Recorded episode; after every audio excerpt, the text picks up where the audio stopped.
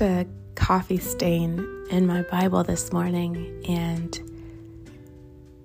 when I set my mug down on the page in First Corinthians, I I didn't think I wasn't trying to leave a coffee stain, but when I lifted my mug, God, and I saw the stain, I just thought, wow, I might I might hand this Bible down one day or my future son or daughter might keep it.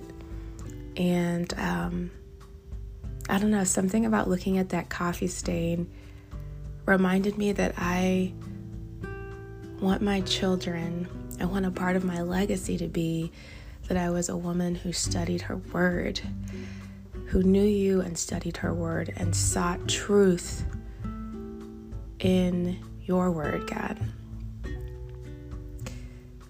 So I don't know. I just got excited about this coffee stain, and it's really like on the heels of that really awesome Bible study that I went to last week, God. And I feel like in that moment, again, when I saw that coffee stain, you were sort of winking at me, um, telling me that you've got me, and uh, that uh, I can look forward to just this growing hunger and thirst for you I feel like I've been pretending like you are the center of my life, but really making a lot of other things the center of my life lately, God. Trying to plan a wedding, trying to get stuff done at work, seeking validation for the things that I do at work. And on that topic, God, I've just been realizing that I've allowed this spirit of offense to like take hold.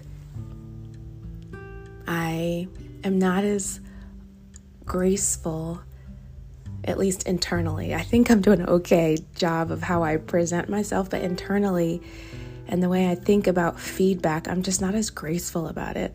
I get annoyed. I sent I sent something to my client the other day, and it was just for his awareness. I didn't want him to make edits. but he came back and made these small tweet, uh, tweaks to it, um, which really weren't a big deal, but I was so annoyed. like, blood boiling annoyed, which is absolutely ridiculous.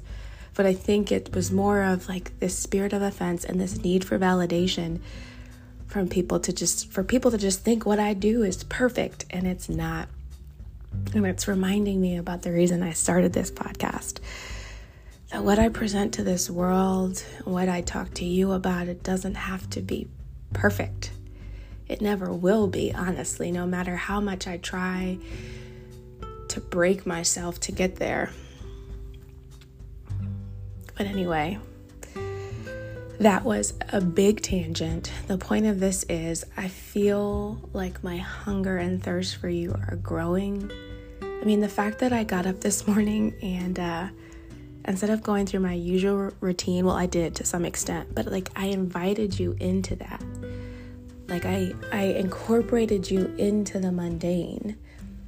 And that's and that's one of the things that one of the women who prayed over me at Bible study said. She said, look for you in the mundane.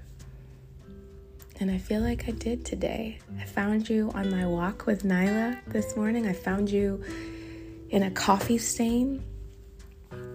Um, but I just was really excited that I felt this uh, desire to sit down and read. You know, part of it for me, God, has been that I don't even know where to start in the Bible.